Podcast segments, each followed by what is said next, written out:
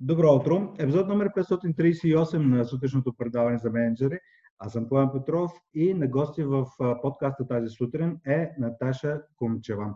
Тя ще се представи след малко с по-плътни штрихи, ще разкаже за себе си, но преди това искам да акцентирам а, метафората за студения душ, с която стартираме обичайно сутрешните предавания, за това, че студените душове, дори и да са болезнени първоначално, дългосрочно имат ползотворен, така позитивен ефект върху хората. И казвайки това, казвам добро утро и добре дошла в подкаста на Наташа Комчева.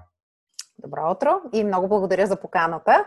Добре. Както вече и ти спомена, името ми е Наташа Кумчева. В момента заемам длъжността HR директор в BTV Media Group, една от четирите най-големи телевизии, държавни телевизии в Добре. Бивши държавни. Да, или, или бивши. не са били Национални, исках а, да кажа. Да, да, извинявам се. А, в, да, четирите най-големи телевизии в държавата и стана лапсус, но национални телевизии. Вземам тази позиция от две години, като преди това имам 14 години опит зад гърба си като HR директор на различни позиции в Axway, което е IT компания като казвам различни позиции, сега минала съм през всички позиции в човешките ресурси. Тоест имам а, богат, а, богат опит, съответно вече и в различни индустрии, което така доста разширява а, кръгозора и мирогледа и е хубаво, че така непрекъснато учим и придобиваме нови знания. Добре, това ще бъде една от основните теми. Знанията и източниците за учене, на които ще обърнем внимание към края на епизода.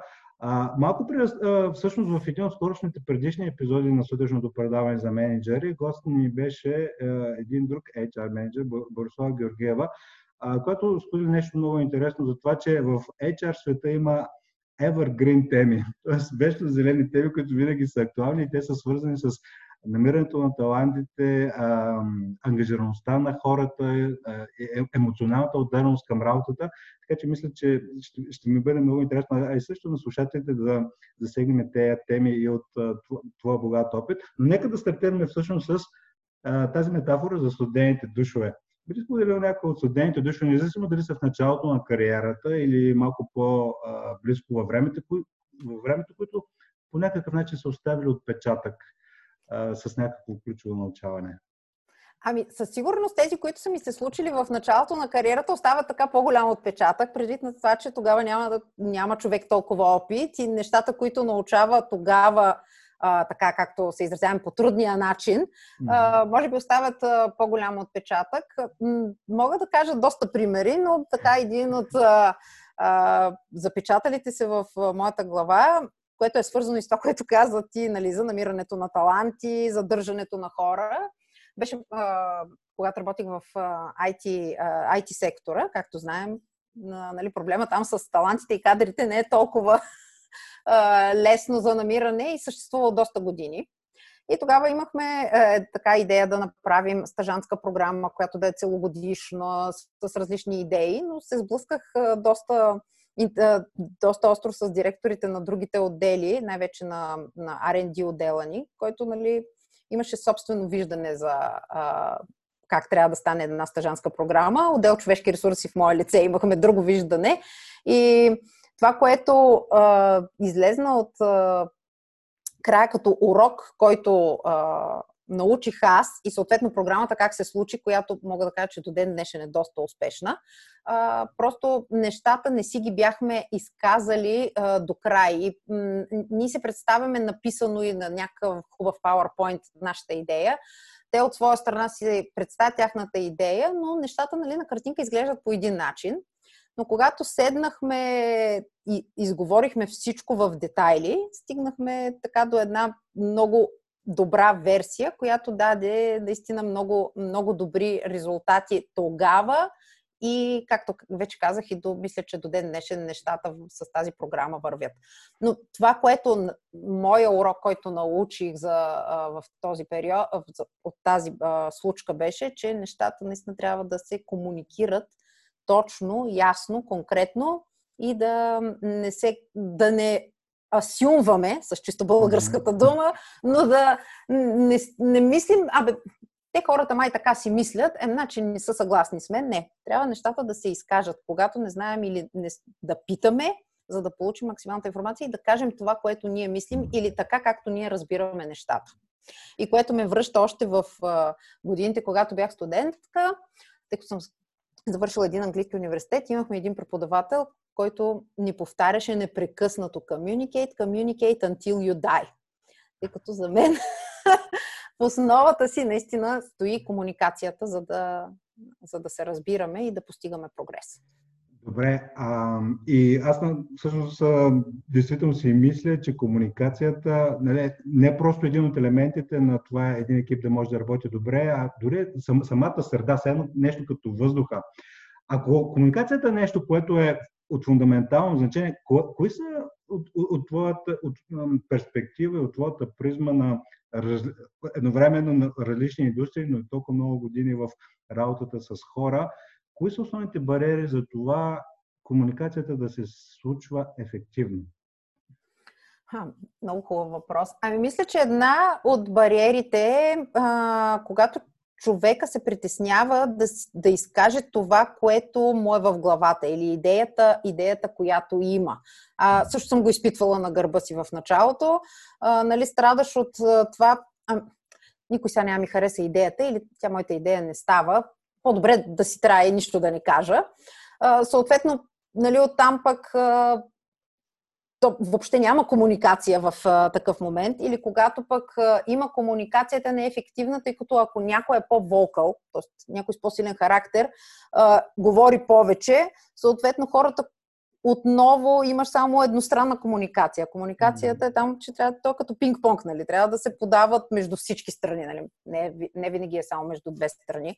А, така че Едното, според мен, е а, човек лично за себе си да не се притеснява да каже това, което иска да каже, да задава правилните въпроси и другото, най-важно за мен е да слушаш, тъй като са ни дадени две уши и една уста. Тоест, за мен трябва да слушаш два пъти повече, отколкото говориш. Е, това е особено валидно за хората, които се обслужват клиенти или са, или са търговци. Абсолютно. повече слушане. Да. А, това, тези две неща всъщност на мен ме направиха само впечатление. На първо личното притеснение, т.е. има една автоцензура. Uh-huh.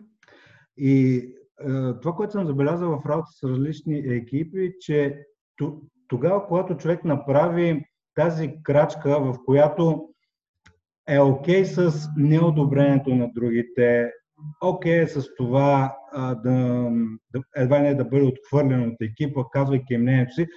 В момента, в който човек направи тази крачка, която е голяма крачка, и понякога може би хората правят малко преди да се пенсионират, това отключва всъщност добрата комуникация, т.е. тази автоцензура.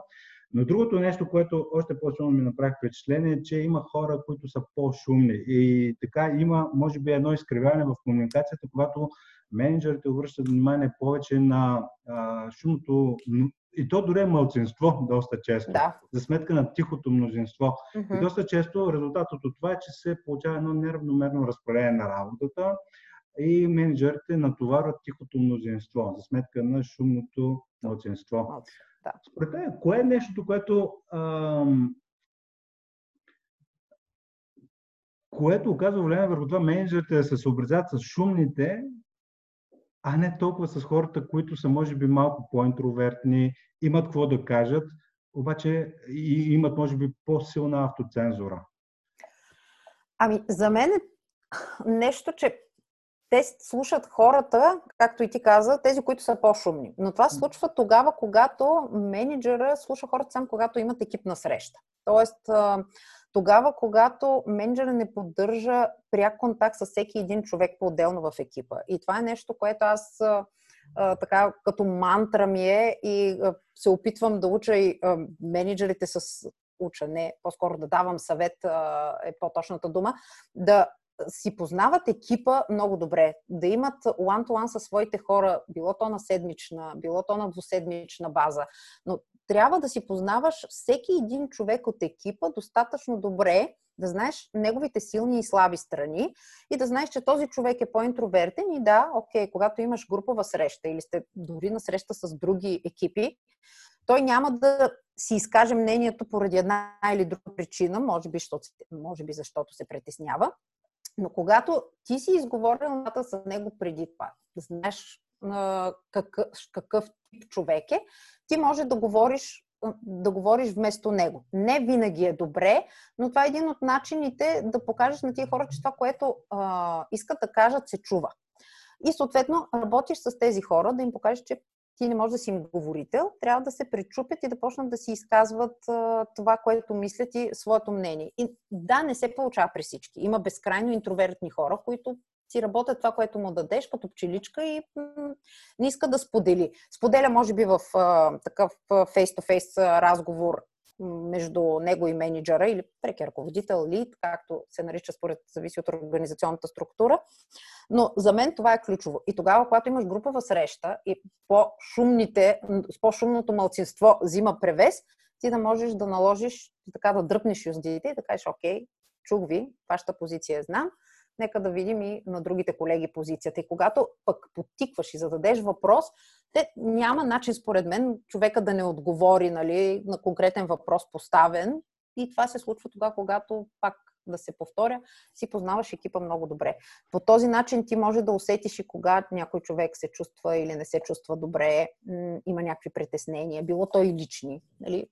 Колкото и да се стараем и да не искаме да смесваме работа с личен живот, когато имаш някакъв проблем в, в личния живот, се отразява по някакъв начин в работата, също въжи и за обратната връзка. Така че за мен близкия контакт, да си познаваш екипа, да си намериш хората в екипа, които за да балансираш. Защото то трябва да имаш и които са шумни, и такива, които не са шумни. Трябва да имаш и работливите пчелички, трябва да имаш иноватора, който да дърпа напред и да дава идеите. И такъв, нали, трябва да имаш някой, който е човека, който, не ми идва думата на български, но да ръчка така хората по-малко. Така че, да, балансът е много важен, поне за мен. Да, аз си давам сметка, че всъщност а, всяко, всеки човек си има някакви силни страни. Тези, които са интровертни, Абсолютно. примерно изпипват нещата, нали, uh-huh. като пчелички са. Удовлетворението за тях е от добре свършената работа. И съответно тези, които са по-екстровертни, може би стартират повече неща, отколкото завършат, но до, до голяма степен и това е тяхната задача да стартират нови неща, да отварят нови врати и съответно, ако има достатъчно критична маса, нали, целият екип да се задвижи в определена да. посока. И големите драми като че ли започват тогава, когато хората искат и нещо повече изискват от другите да бъдат като тях. така е. да, нали? То идва тук малко как да го кажа? Примерно, а, аз уча моите деца, нали, че трябва да се държиш с хората така, както искаш, се държат те с тебе, което нормално в един момент, като станеш по-голям, да прерасне в това, че каквото правиш ти, очакваш да го видиш нали, в обратната страна.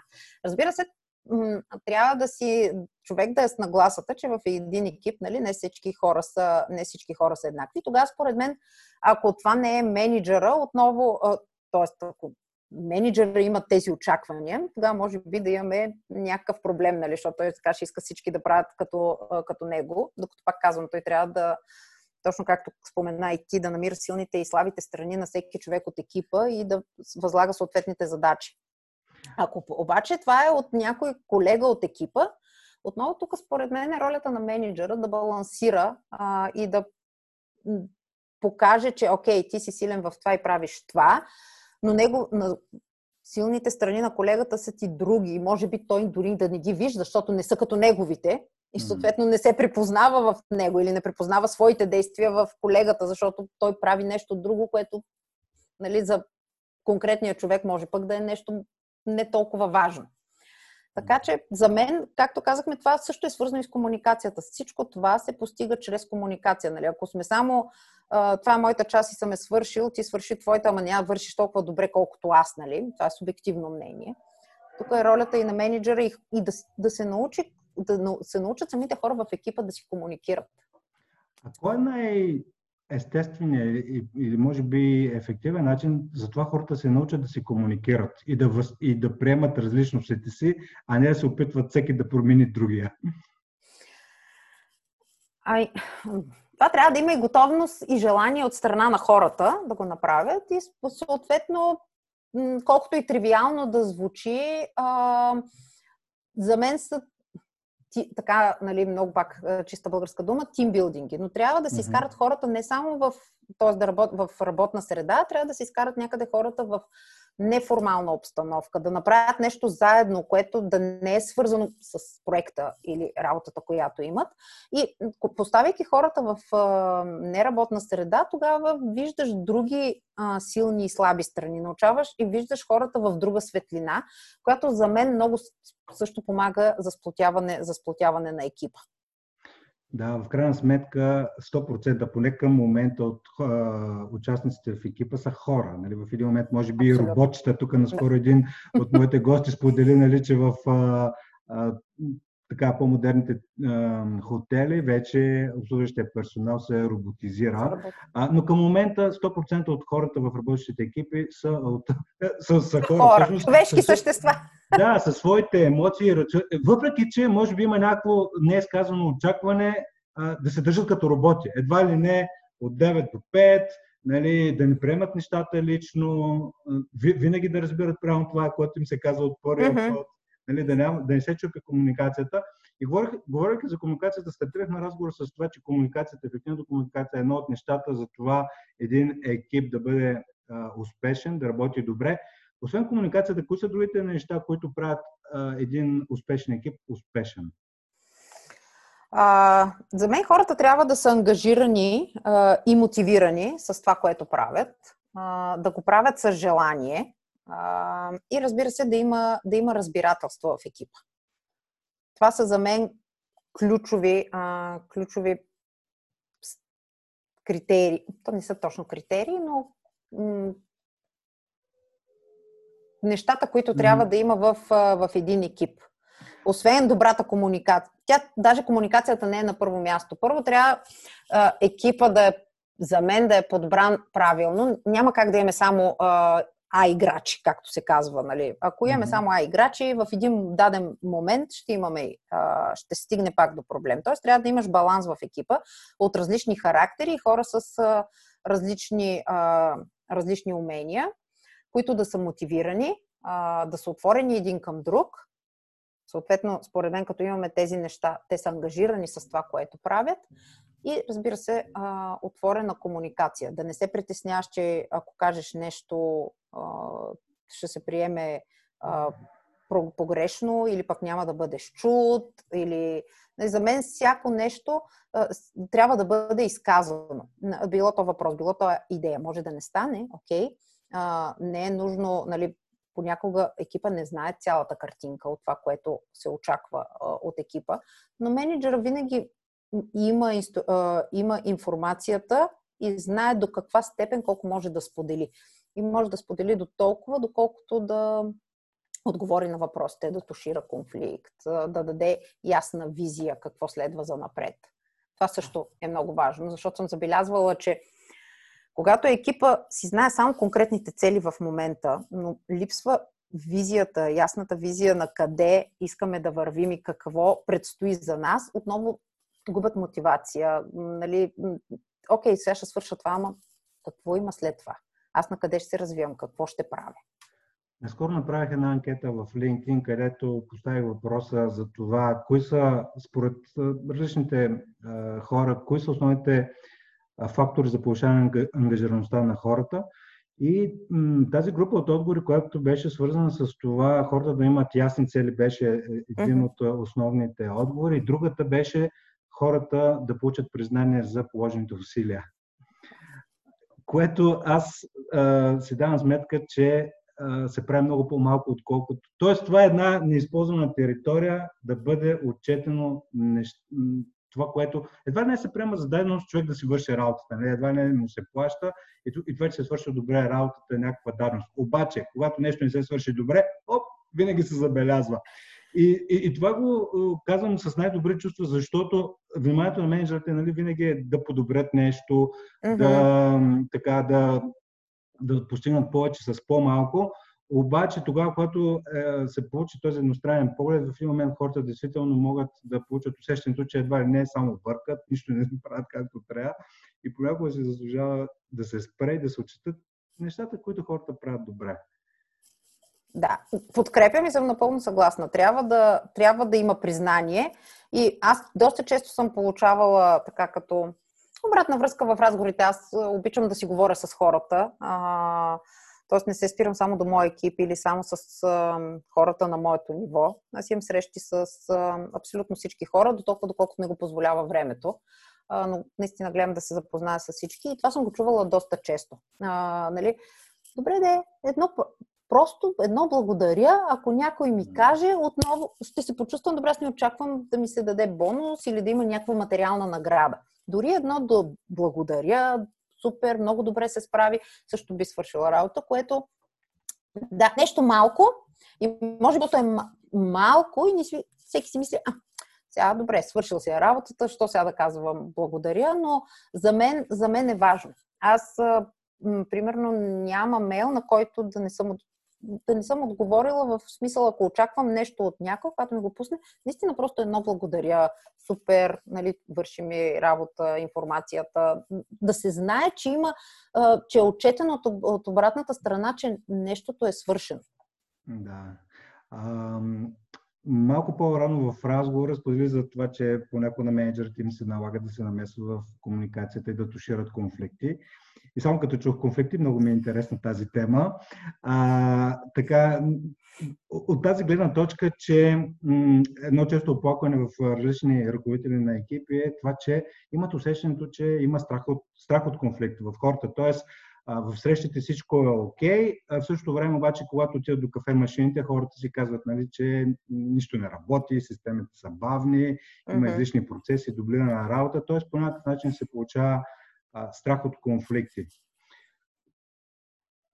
И от друга гледна точка, а, а, една от основните причини, според мен, за това да няма, да, да има страх от конфликти е, че хората не са достатъчно открити и по-скоро а, приемат обратната връзка като обвинение, че не си вършат добре работата, вместо възможност да подобрят нещо. И тук идва въпроса и за доверието, че тогава, когато хората се познават на личностно ниво, не само през ролите и отговорност а като хора, биха възприели негативната обратна връзка като нали, повод да, да подобрят нещо, а не като обвинение, че не си вършат работата. Чудно ми е, интересно ми е по-скоро в различните екипи, кое е нещото, което превръща или по-скоро промена на гласата на хората към това да гледат на негативната обратна връзка като нещо конструктивно, което ги изгражда, а не като на обвинение, че не си вършат работа.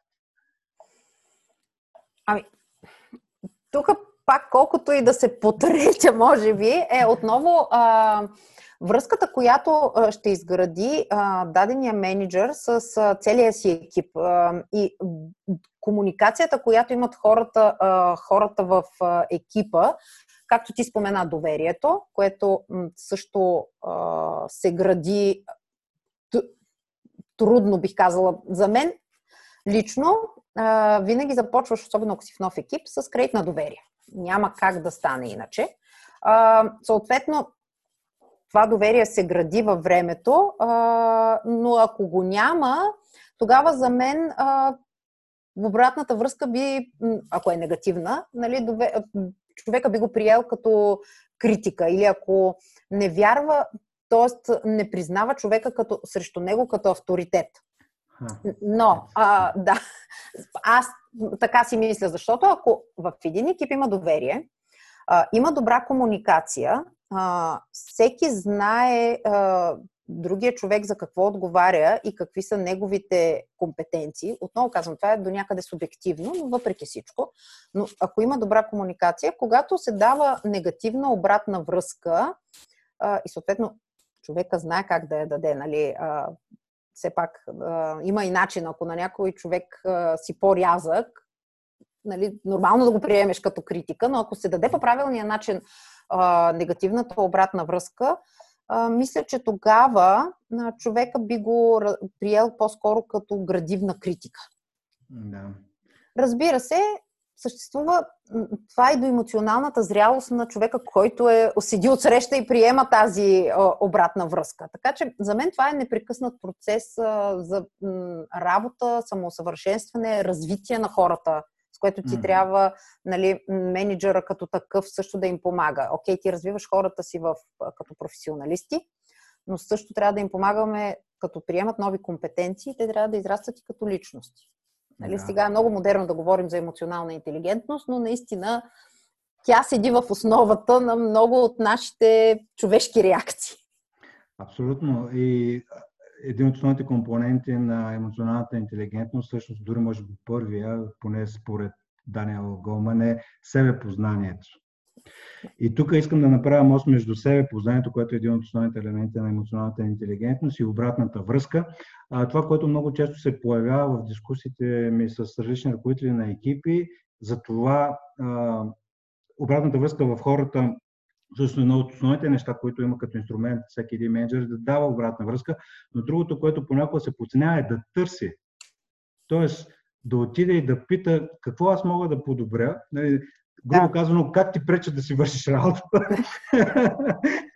Но когато има, когато е скъсена дистанцията, mm-hmm. съвсем откровен човек може да пита, нали, по, по какъв начин ти преча? Може би с това, че непрекъснато си променям приоритетите, нали, може би прекалено кратки срокове слагаме за неща, които изискват много повече работа и повече проверка. Но това, което си давам сметка, че много помага за взаимоотношението на хората в екипите, е самите менеджери да поискат обратна връзка преди да дават да я поискат за себе си да. и нещо повече да поискат конкретно. От рода на това, нали, в, в, момента работя върху, да речем, емоционалната интелигентност, уведението на емоциите, работя върху търпението си, какво би ми посъветвал за моето търпение. И съответно оттам и, и се активира една така много интересна реципрочна сила. Човек, когато иска обратна връзка за себе си, след това човека нали, от екипа и той най-естествено, ако моят менеджер да. ме питат на тази как се подобри, вероятно аз имам какво да подобрявам. Абсолютно, да. Така е. Напълно съм, напълно съм съгласна с тебе, че това е хубаво. То така даваше и личен пример, нали? че не е, не е страшно да поискаш обратна връзка и не очакваш да е само позитивна. А, нали, такава, която наистина да ти помогне и да, из, да израснеш, да подобриш нещо в, да подобриш нещо в себе си. Да, и в същото време една типична спирачка за това менеджерите, сега си давам сметка, да искат обратна връзка е егото. Да. Егото. А... Аз много харесвам тази сентенция. Your ego is not your amigo. Mm-hmm. И ако може, както ти си посочил в твоята книга, да си паркирате егото, нали, мисля, че също би помогнало за израстването на целия екип като такъв. Да, това е действително вечно evergreen тема, паркиране егото и а, да, това действително е и заглавието на втората ми книга. А сега а, и вече малко се ориентираме към края на, mm-hmm. на, на подкаст. Третата книга, върху която работя върху, в, в момента се нарича Бариери пред промяната. Mm-hmm. Кои според тебе са основните? Това е режим, т.е. аз нали, работя да. 2021, това ме, и ми е много интересно с хора практици. Е, аз мога да си споделя кои са идентифицирани към момента. Една от типичната да. и може би най-големи бариера е примерно комфорта. А, гравитацията на комфорта. Хората по, по една или друга причина, в момента в който вече знаят какво се очаква на тях, опитни са, постигат нали, успехи и понякога, освен ако няма наложителна причина, а, така избягват промяната. Но в същото време пък промяната е най-постоянното нещо, колкото и да е клише, то е вярно. Да. А, и втор, втората бариера, която съм идентифицирал към момента е а, страхотно известното. Тоест, че нещата могат да, да се влушат, вместо да се подобрят. Тоест, човек малко трябва да има някакво опиянение, да, да вижда чашата полупълна, за да прескочи тази бариера. Но това опит, кои са други типични бариери пред промяната? Кое спира хората да прегърнат промяната? Ами, аз напълно подкрепям това, което ти каза. Нали, излизането от зоната на комфорт, страха, какво, какво те очаква там. Нещо, което аз винаги казвам специално на моя екип, че трябва да си излезеш от зоната на комфорт, защото там се, извън нея се случват чудесата. И може да израснеш, може да видиш нещо ново, да, да израснеш и като личност, и като професионалист.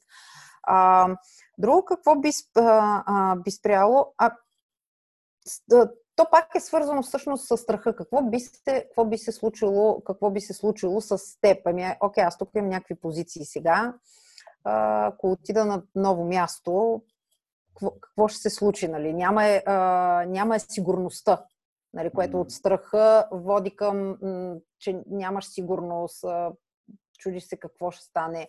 А, това, според, това според мен също е свързано, че понякога а, точно от промяната ставаш неуверен. Тоест не, не, не, си, не вярваш в собствените си сили, че можеш да се справиш с това, което предстои. Дали ще е нова позиция, дали ще е нов проект, ако щеше ново жилище, нали, различни, различни неща, които могат. И те, според мен, те всичките така по един или друг начин са, са навързани. Едното води след себе си, след себе си другото. Да. Ами, интересна е темата, аз ще изследвам в Доста интересна, да. да, защото много ме привличат теми, които са evergreen. Тоест, винаги да. Та, нали, промяната е нещо, което хем от една страна го искат и търсят в същото време. А, друга бариера, която се давам сметка, е тогава, когато бариерата е наложена от, а, промяната е наложена отвън. И ще използвам конкретен да. пример с настоящата ситуация, а, с това да, с слаган, м- слагането на маски, примерно. Да. Спомняш от начало, не, всеки здравомислещ човек, за да се предпази, би искал да се сложи маска. Обаче, когато някой отвън ми каже, че трябва да се сложа маска и ще ми губи 5-600 лева, ако не нямам, и оп, изведнъж нарушават се да, правата и свободите. Правата, абсолютно, да, да. Много е интересна тази динамика. Но и хем знам, че да. е промена, ама защото е промената отвън и оп, автоматична а, резистентност. Да. А, приближаваме се към края на днешния епизод, когато типично каня моите гости да споделят автори, книги, които са ги вдъхновили през а, цялата им кариера, или пък може би личности, които използват като референция за учене а, и така, мотивация за, за придвижване напред. Аз, ако трябва да съм честна, нямам някой конкретен книга или... по-точно имам две книги, които ще спомена, но не бих казала, че те са ми така като пътеводна светлина. А, като личности гледам така от а, доста хора да вземат нещо, което нали, ми, м- ми допада в, те, а, в техния стил. Като книги много обичам изкуството на войната на Сунза. Да. А, за мен а, трябва да се призна, че първият път, като я прочетах и почти нищо така не разбрах. Трябваше ми нали, да я прочета няколко пъти, да, да вникна в нея и сега така доста често реферирам към, към нея и може да направиш паралел с, с менеджмента което много ми помага, така, доста ми помага и е интересна книга. Спомням се, че там едно от основните послания май беше, че най-добрите а, пълководци въобще не влизат във война. Абсолютно, да. а, да, което, това е една от книгите. Другата, която ми попадна така миналата година е Principles на, Де, на Рей Далио, да. която вече видях преди няколко месеца, че излезна и на българския пазар. Да. А, така, много, много добре поднесена информация относно точно като принципи. Тук, Какво, а, как може да направиш и той прави паралел нали, с а, а, неговата практика и дава при него как са се стекли, как са протекли нещата, което, което също много ми харесва. И другия паралел, който правя аз лично за себе си е от а, спортния менеджмент. За мен има много общо между спорта, а, дисциплината и изобщо спортния менеджмент към това, което можеш да приложиш в а, бизнес а, средата. Абсолютно. Ако се замислиш всъщност на мета ниво уменията, които дава спорта, фокуса, дисциплината, преодоляване на съпротивлението, това всъщност са универсални мета умения. На мен е любопитно втората книга на Рей Далио. Mm-hmm. Имаш ли любим принцип от там? Който се откроява? Ами не мога така да цитирам някой. Точно ми направи впечатление миналата седмица, а, която стартира по-миналата, беше в Инстаграм. Всеки ден а, той постваше по един принцип от неговата да. книга. А, нямам някой, който наистина така да ми се е запечатал в главата. За мен всички са всички по един или друг начин а, се прилагат. И както каза, го следа в Инстаграм и той всеки ден поства по нещо, което така ми прави паралел. Винаги мога, като прочета принципа или поста, който е направил, да направя паралел и да се замисля върху неща, текущи неща, които имам в момента. Да, Винаги това... е актуален.